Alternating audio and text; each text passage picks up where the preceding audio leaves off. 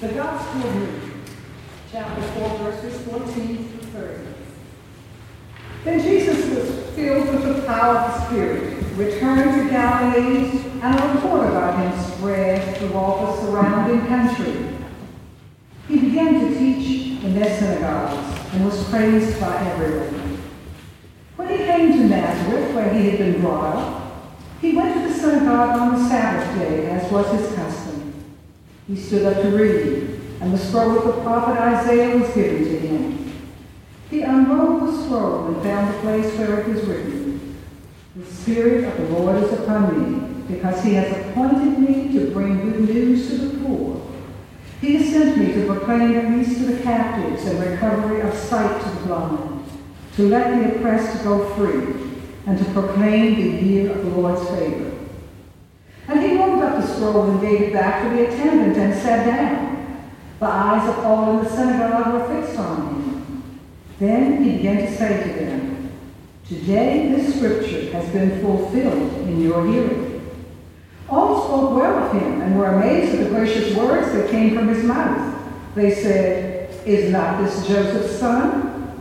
He said to them, Doubtless you will quote to me through this proverb, Doctor, cure yourself.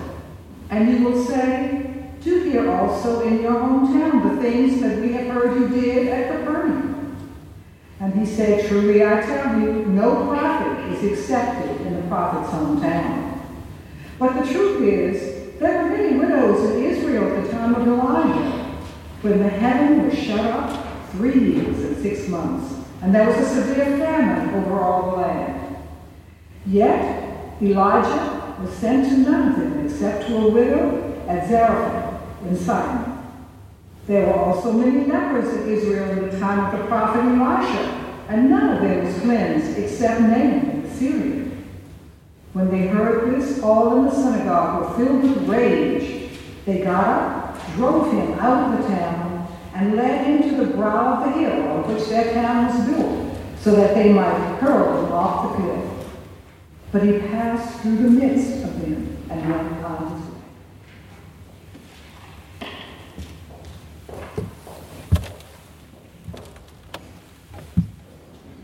Last Sunday, we picked up our stars, and mine says reveal on the back. I've been thinking about what should I reveal and to whom in 2017? And meanwhile, I noticed my wife picked up speaking. So I thought a while, hmm, maybe I should put my wife on the pulpit this coming Sunday to reveal her speaking. But unfortunately, my wife refused to do so so I'm here instead. But the word that I picked up, reveal, means a lot, especially in this season. We have been going through the season of Epiphany. Epiphany is a liturgical time that we remember and celebrate the manifestation of Christ to people. It is a time to be thankful of the revelation of Jesus in this word. May God bless this time and let us experience revealing of Jesus in us. When Sabbath day at a synagogue, Jesus finished his reading of the scroll of the prophet Isaiah. He rolled up the scroll and gave it back to the attendant and sat down. People in the synagogue were in silence for a moment. The eyes of everyone in the synagogue were fastened on him. They waited for the next words coming out of his mouth. They were looking forward to see and hear for themselves what they heard about him from others. His astonishing works, teachings, and miraculous incidents around Galilee were known to them already. Everyone became to know him at that time. but they couldn't believe what they heard from the people outside of the town of Nazareth. They knew Jesus and his family for long. Some got even married to his sisters and brothers. Some still remembered the time when Jesus was a boy. They knew his father Joseph and mother Maria closely. To the puzzled people, Jesus revealed who he is and what he has been doing and what his mission goal on earth is by saying this Today, this scripture is fulfilled in your hearing. Whenever I read this part, it makes me goosebumps because this is the moment that Jesus officially proclaims that he is the one that the prophet, the prophet Isaiah longed for, the one who is promised to come, the Messiah, the Savior, after a long wait, experiencing 400 years of God's silence after the last chapter of Hebrew Bible. And finally, the one who saves not only the Israel, but also the whole creation of God was revealed. Jesus uses a Hebrew Bible passage to explain both himself and the nature of salvation that God is bringing through him. The passage is actually a composite one taken from Isaiah chapter 61 and 58. By using this passage, Jesus presents himself as the fulfillment of Isaiah's spirit filled prophetic figure who proclaimed God's eschatological redemption to the people and who are oppressed, to the people who are marginalized, to the people who are not self sufficient, to the people who are in between borders, to the people who are captive, either physically, spiritually, and socially. This passage reveals what Jesus' mission goal was. It is proclaiming good news to the poor that is to those who, marginalized in the present, are looking for God's redemption. Even though they were thrilled and impressed by Jesus' proclamation, they didn't quite understand what Jesus really meant at that time. They could not expect the path Jesus will walk through. Some whispered to the next. Is not this Joseph's son?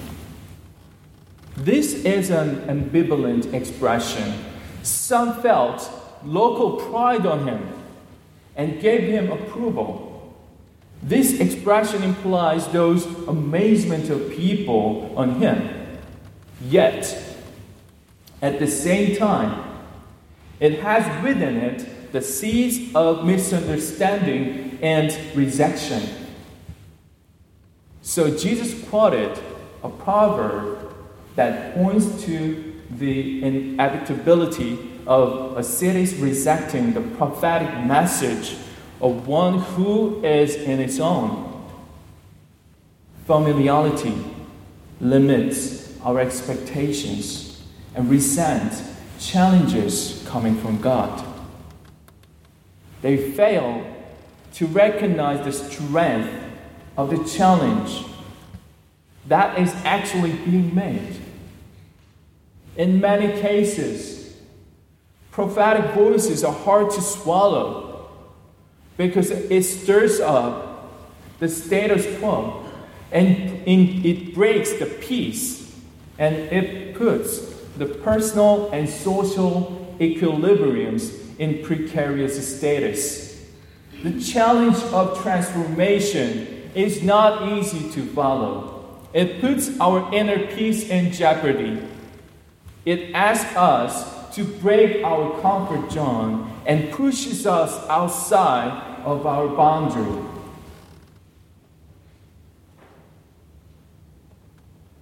In the spring, of 1963, Martin Luther King Jr. organized a demonstration in downtown Birmingham, Alabama.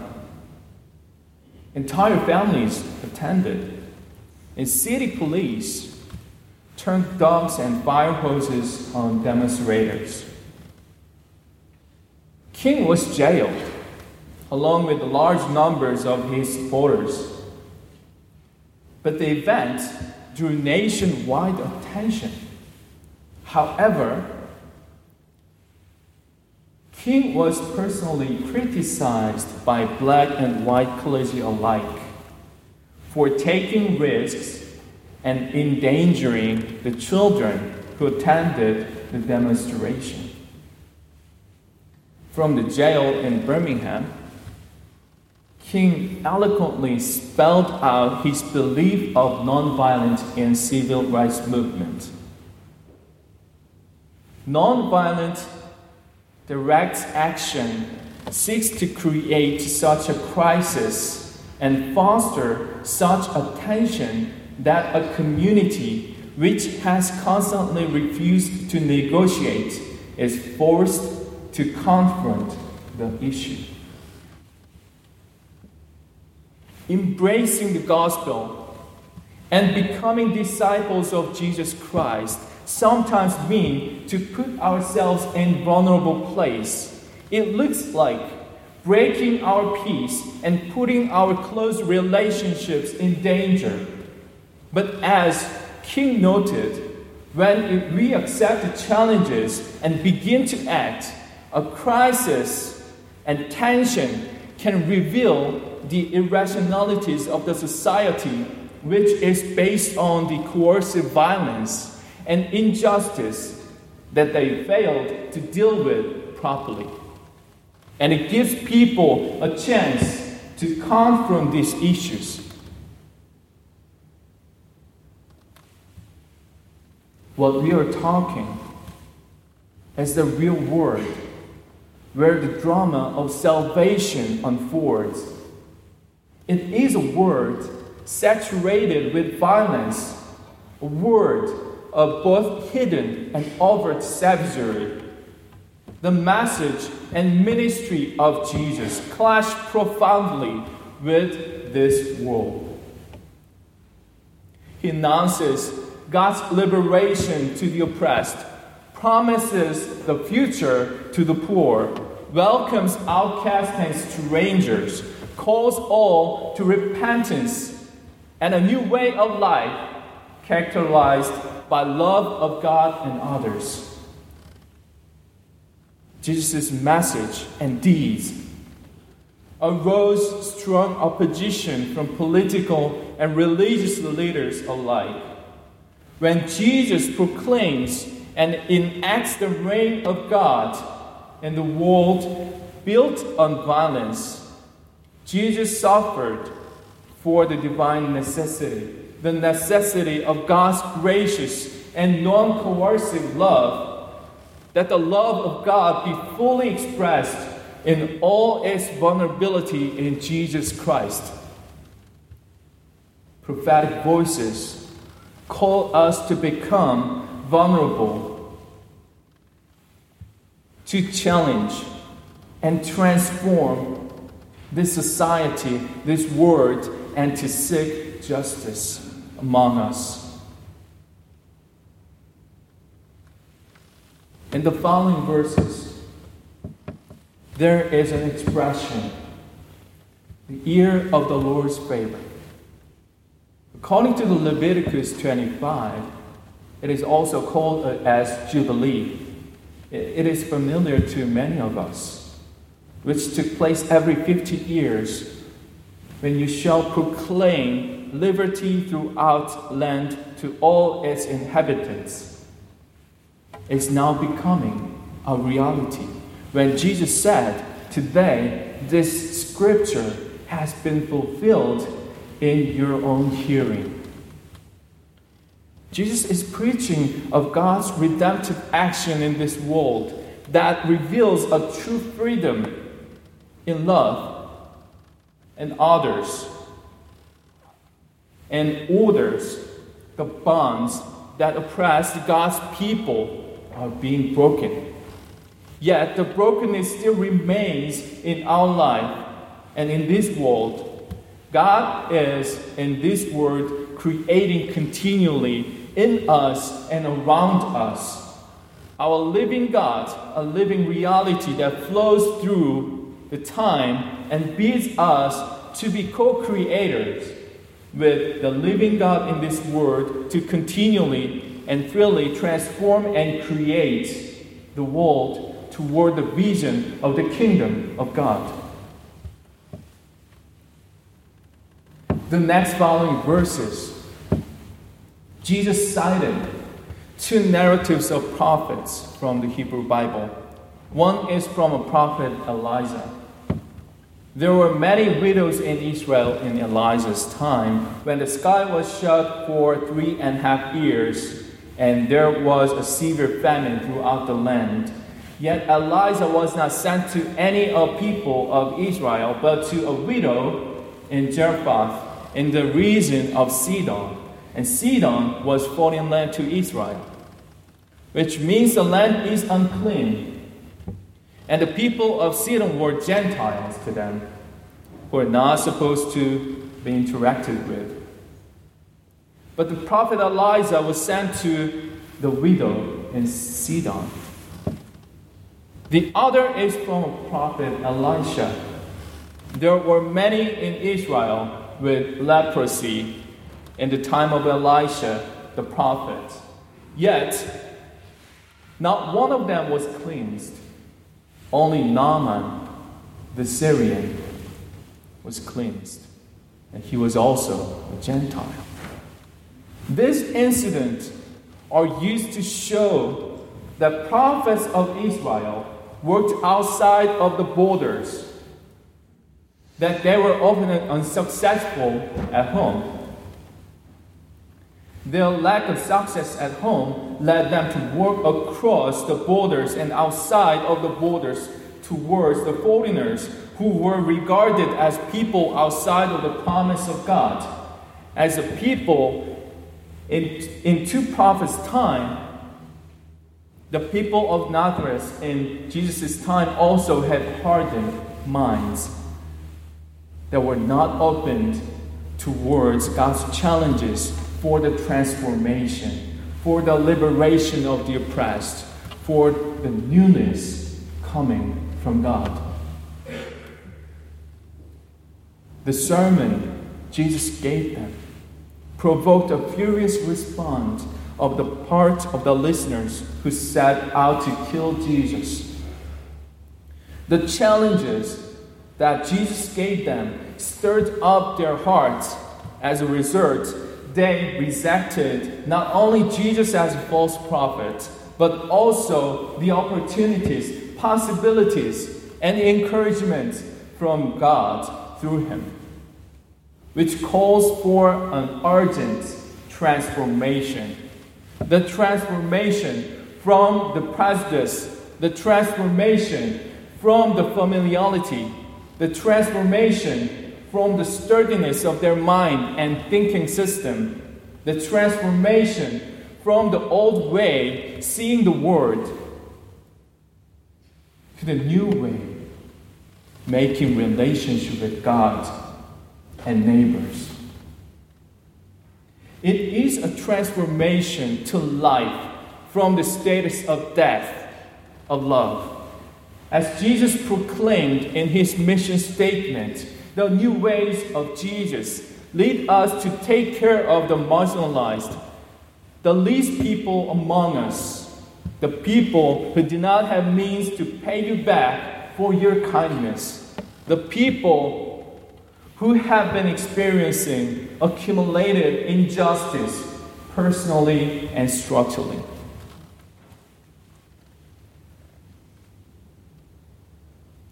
When the people of Nazareth drove him to the cliff to throw him off. He walked right through the crowd and went on his way. We do not know how he did it because Bible does not say about it in detail. However, we need to focus on the expression Luke specially uses in here to reveal an important message of Jesus. Luke uses the expression of walking through to describe the sin. In Greek, it is a verb form, dierchomai, which means to go through, pass through, and to go different places. Luke uses this verb a lot in the book of Luke and the book of Acts. He uses this particular verb to depict the sins that Jesus travels town to town, crosses the lake to get to the other side, travels along the borders in between, and crosses the borders. Not only the physical movements of Jesus and disciples, but also he uses this verb to express the gospel, the good news, travels, spreads, and reach out to the people on the other side. This reminds us that God's love has no limitation, no borders, no boundaries, no discrimination, no racism, especially as it moves across the social, religious, racial borders. Jesus walked through the people of Nazareth who did not want to be challenged. And he kept going and going, crossing the borders, kept crossing the borders toward the goal of his mission.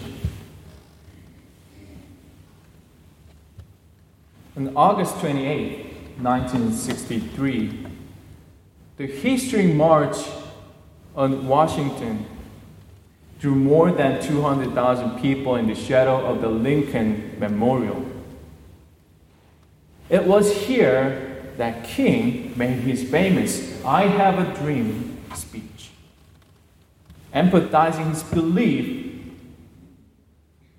that someday all people could be brothers and sisters, regardless of their skin colors, with love of God that overs the borders. The rising tide of civil rights agitation produced a strong effect on our life, especially our identity formation as people who value all life God created equal. The marching for the human rights to go over the injustice is not ended yet. As Jesus went through the hostile people and traveled the borders in between Samaria and Galilee and continually crossed the social, religious, and geographical borders through his mission the good news of liberation, freedom, continually encourage us to go over the limitation, prejudice, and discrimination and segregation of this world.